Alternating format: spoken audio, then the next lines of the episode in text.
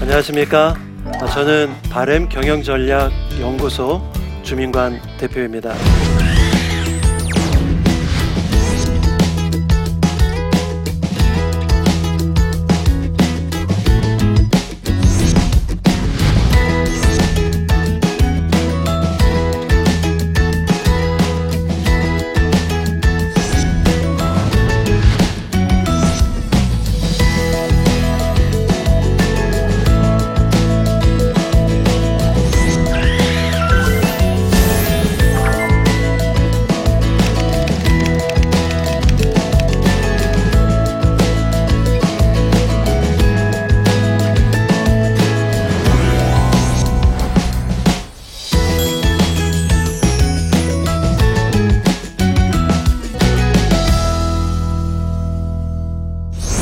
오늘 저는 여러분들과 함께 사람을 살리는 리더십에 대해서 한번 이야기를 해보도록 하겠습니다.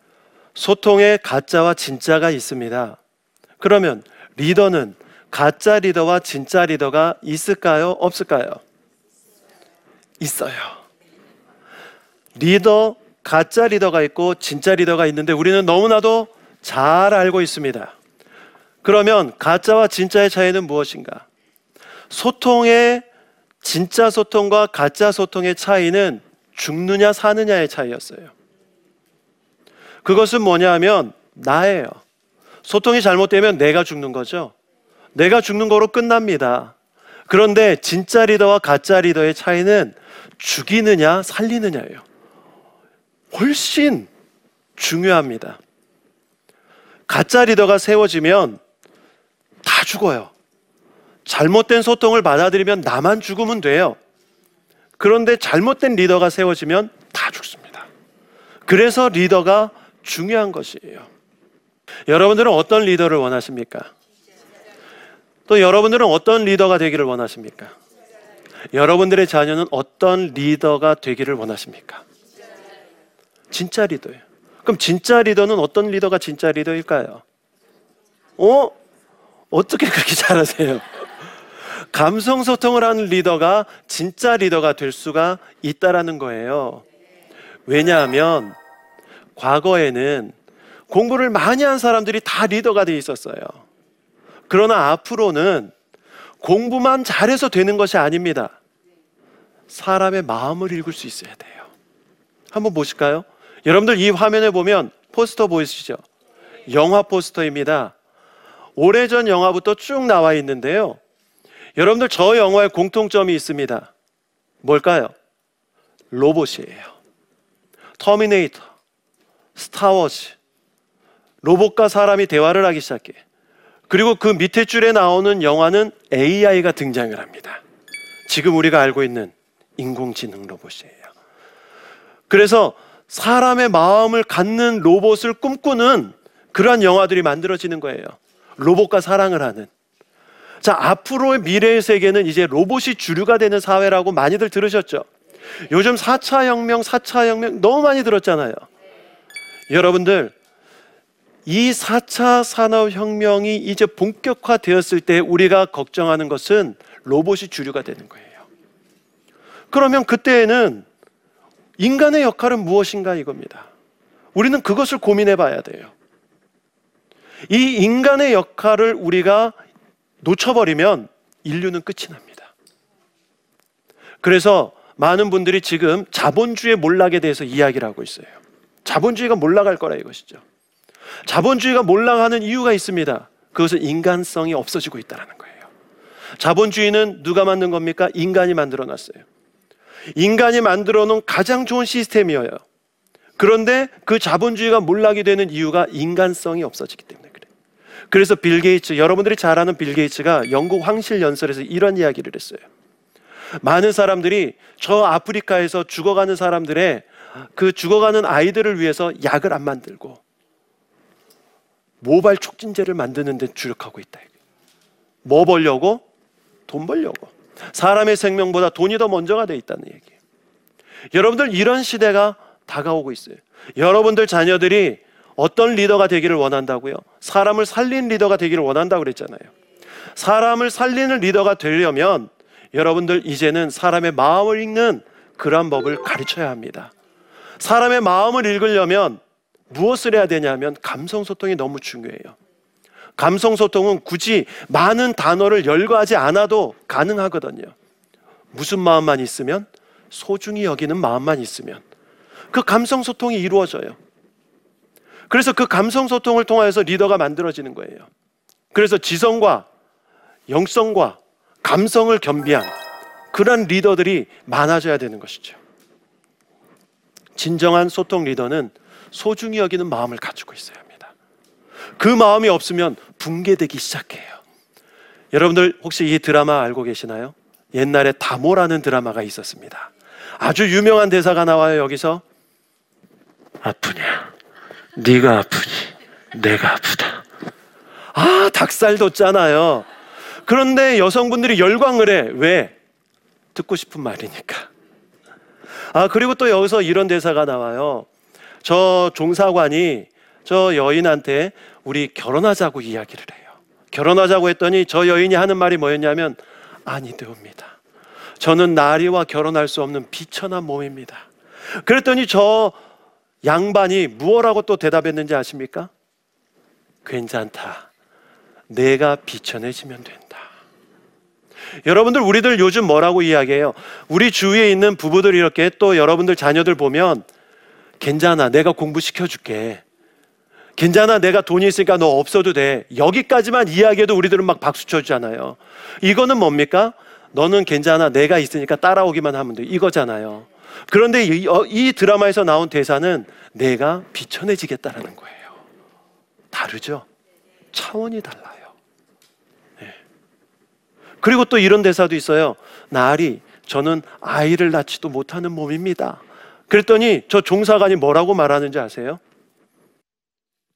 괜찮다. 나는 너만 있으면 된다. 어, 딱 이래요. 아프니? 네가 아프니? 내가 아프다. 어, 난 너만 있으면 돼. 괜찮아. 내가 낮아지면 돼. 이 이야기를 누가 했을까요? 진짜 리더가 했어요. 어떻게 알았어? 진짜 리더가 누굴까요? 예수님이었어요. 저는 이 감성소통을 예수님을 통해서 알았습니다. 그리고 이 감성소통을 전하고 있는 사람이에요. 한번 보실까요? 예수님이십니다.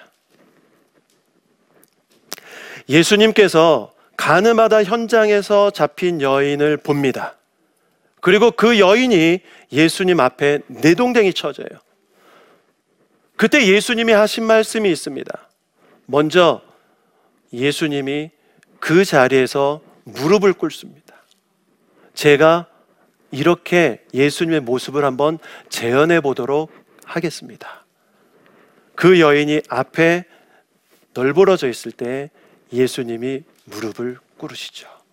그리고 이곳에 무엇라고 쓰십니다.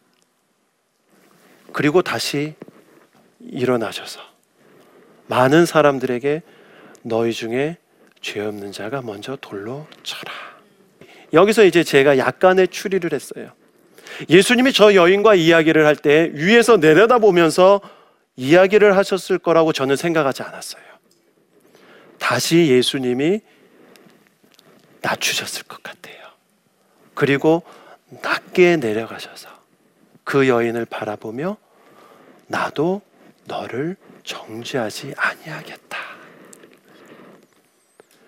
감성소통은요, 소중히 여기는 마음인데, 그런데 지금 우리들은 정죄하는데 너무 익숙해져 있어요. 감성 소통이 안 돼요. 사실은 아까 저희가 어, 여러분들 우리들이 소통이 안 되는 사람 많은 사람들이 있는데 그 소통이 안 되는 사람들 누가 만들었냐? 하나하나 다 들어가 보면 결국은 누가 만들었을까? 내가 만든 거예요. 내가 그 사람한테 X표를 긋고 있는 거예요. 다니면서 아, 저 아무개 안 돼. 아, 저 아무개 안 돼. 저 아무개 안 돼. 전부 다 X표를 긋으면서 다니니까 감성소통 할래 할 수가 없어요. 소중히 여기는 마음 가질래야 가질 수가 없어요. 여러분들, 나도 너를 정죄하지 아니하겠다라고 말씀하신 예수님의 소통은 죄를 묻지 않는 거였어요.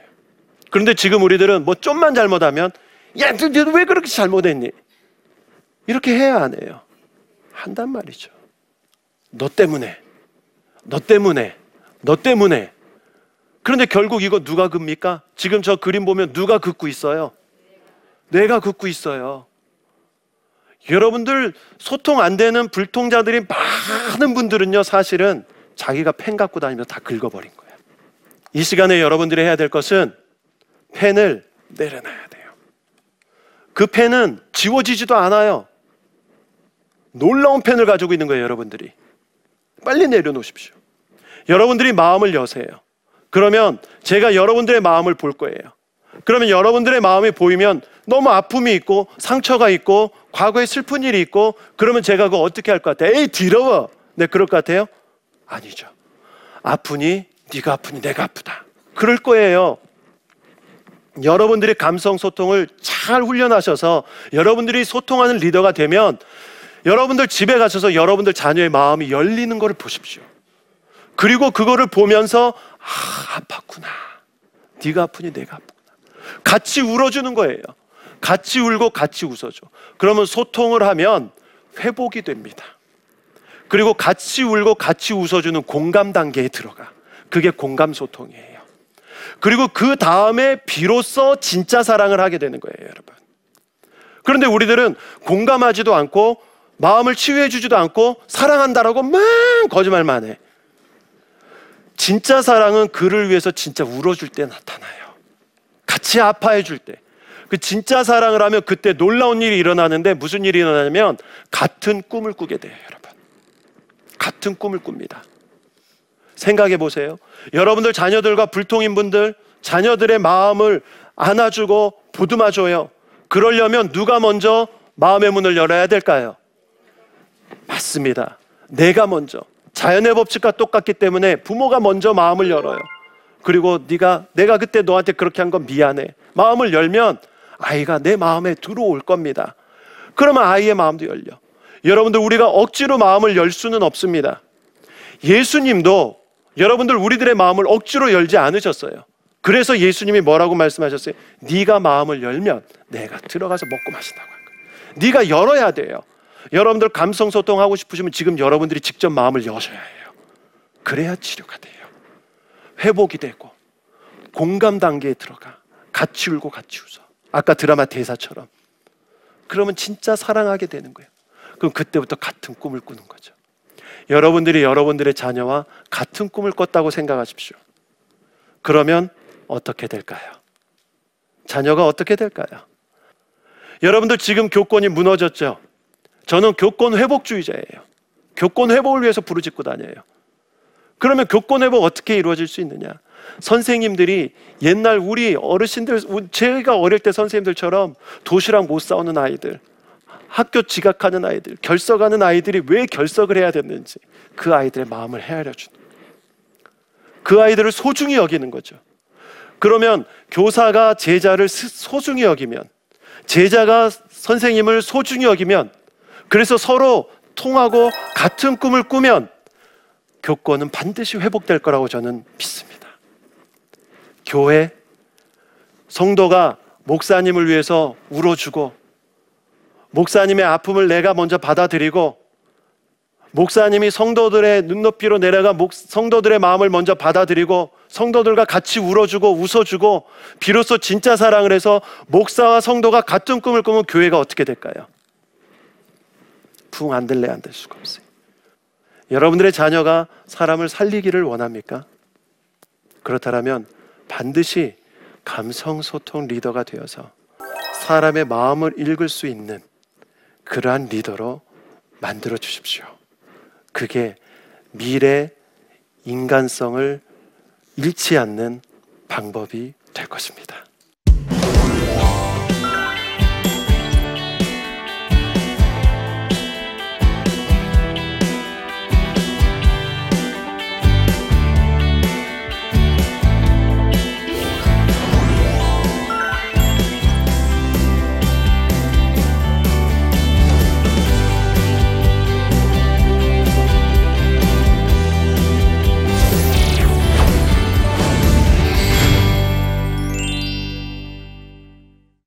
아, 또 어떤 분이 이런 질문을 하셨는데 그 질문 한번 같이 보도록 하겠습니다. 제가 읽겠습니다. 저는 자신감도 부족하고 내성적입니다. 그런데 교회에서 청년부 리더로 세워주셨습니다. 이 자리가 너무 부담스럽고 두려운데 저 같은 사람도 잘할 수 있을까요? 여러분들 잘할 수 있겠습니까? 정말요? 그럼 대답된 거네. 사실 여러분들 저 보면 제가 굉장히 내성적인 사람이에요. 이렇게 말하면 아무도 안 믿어요. 그러나 되게 내성적이에요. 그래서 새로운 사람 만나는 거 별로 안 좋아하고, 강의 끝나면 조용히 혼자 있는 거 좋아하고, 아, 그런데 저 역시 리더입니다. 여러분, 저는 여러분들 모두가 가지고 있는 이 질문에 대해서, 또 여러분들 모두가 누군가 앞에 나가서 이야기하는 거를 이렇게 주저하는 경우가 너무나도 많이 있고, 더군다나 큰 어떠한 무게 있는 그러한 역할을 맡았을 때는 동일한 질문을 하게 될 겁니다. 그런데 이 질문에 대해서는 제가 성경 말씀 한 구절로 그냥 대답을 간단하게 해드리도록 하겠습니다. 여러분들이 잘 아는 말씀인데요, 제가 읽어드리도록 하겠습니다. 빌립보서 사 장 육 절 말씀 잘 아시죠? 아무것도 염려하지 말라. 그리고 오직 뭐 하라고요? 기도와 간구. 너희 구할 바를 하늘의 하나님께 감사함으로 아뢰라. 빌립보서 사 장 육 절에 이런 말씀이 있습니다. 저는 이 질문을 하신 분에게 이 말씀을 한번 쭉 드리고 싶어요. 그러면 이 말씀에서 무엇을 하라고 그랬습니까? 기도와 간구하라 했잖아요. 이거보다 더 먼저 해야 될 게 있어요. 마음을 다하는 것보다 더 먼저 해야 될 게 있어요. 감사하는 것보다 더 먼저 해야 될 게 있어요. 오직 아무것도 염려하지 말고, 이게 제일 먼저예요. 제일 앞에 나왔잖아요. 그런데 우리들은 앞에 거는 쏙 빼먹어버리고 뒤에 것만 자꾸 생각해. 그래서 기도하고 간구하고 감사하고, 감사하는데 걱정하면서 감사해. 하나님, 나 청년 리더로 세우신 거 감사합니다. 근데 너무 걱정돼요. 하나님, 나 또 기도하잖아요. 이렇게 해주세요. 근데 또 걱정돼요. 그런데 분명히 빌립보서에는 아무것도 염려하지 말고, 우리 질문하신 분 말 잘 못하신다고요?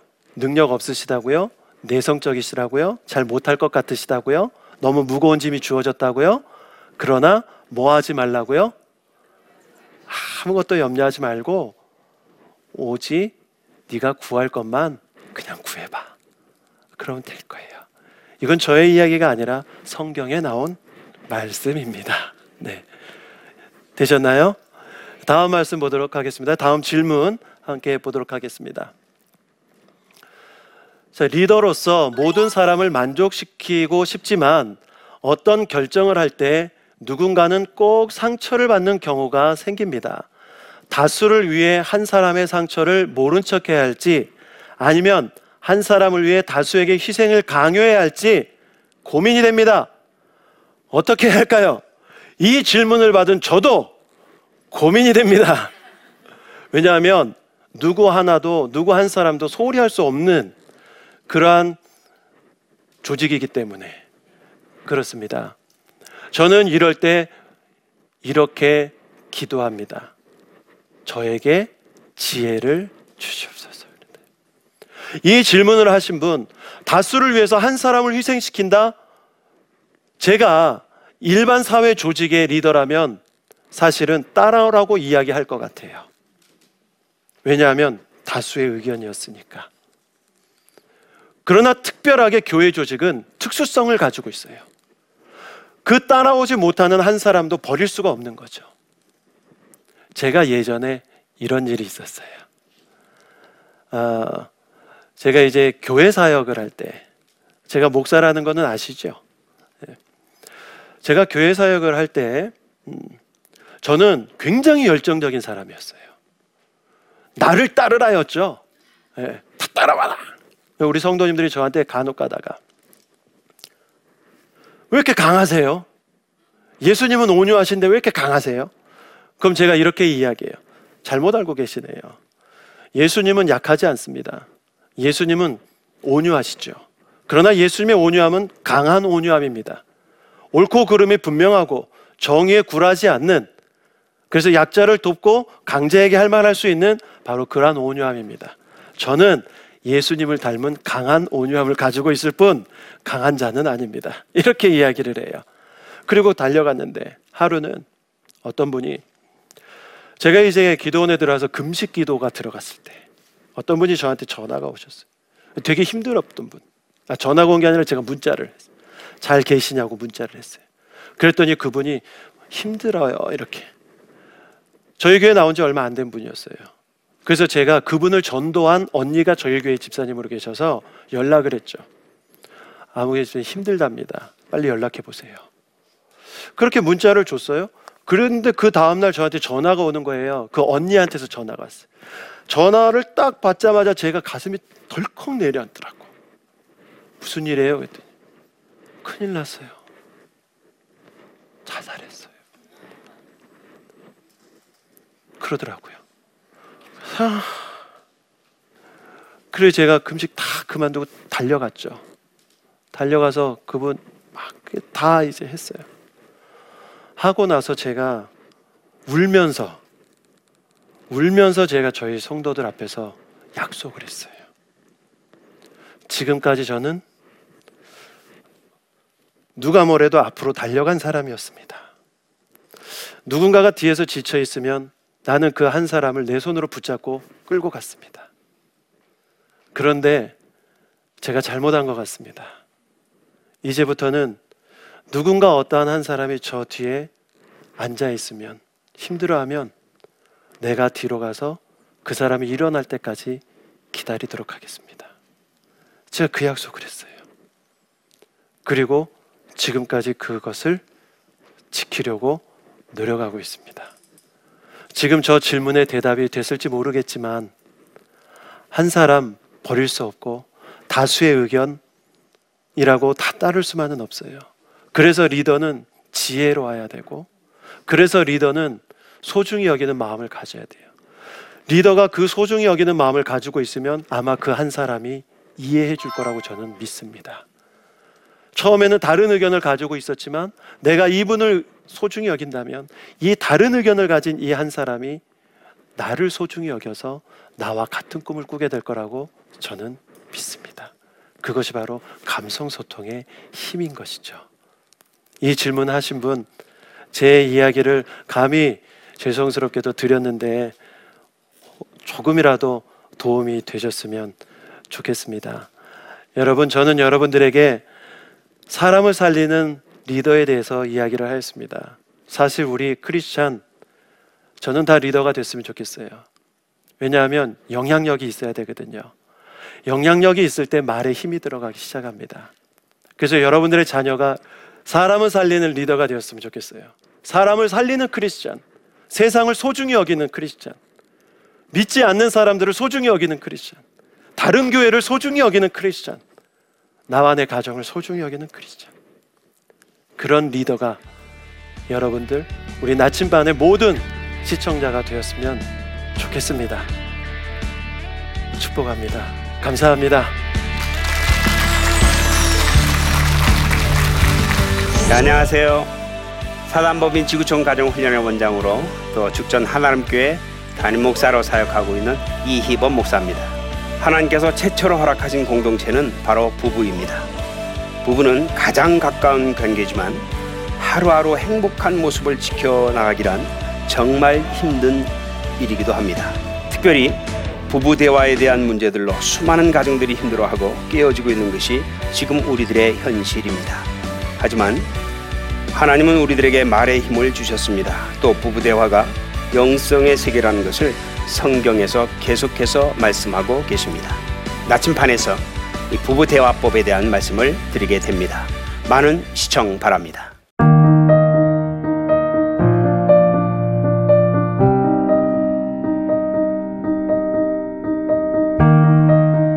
대학교 이 학년 때 참석했던 수련회에서 자비량 선교사로 섬기겠다 서원했던 서종경 집사님. 바쁜 삶을 살다 보니 하나님께 드렸던 서원은 어느새 잊혀져 버렸습니다.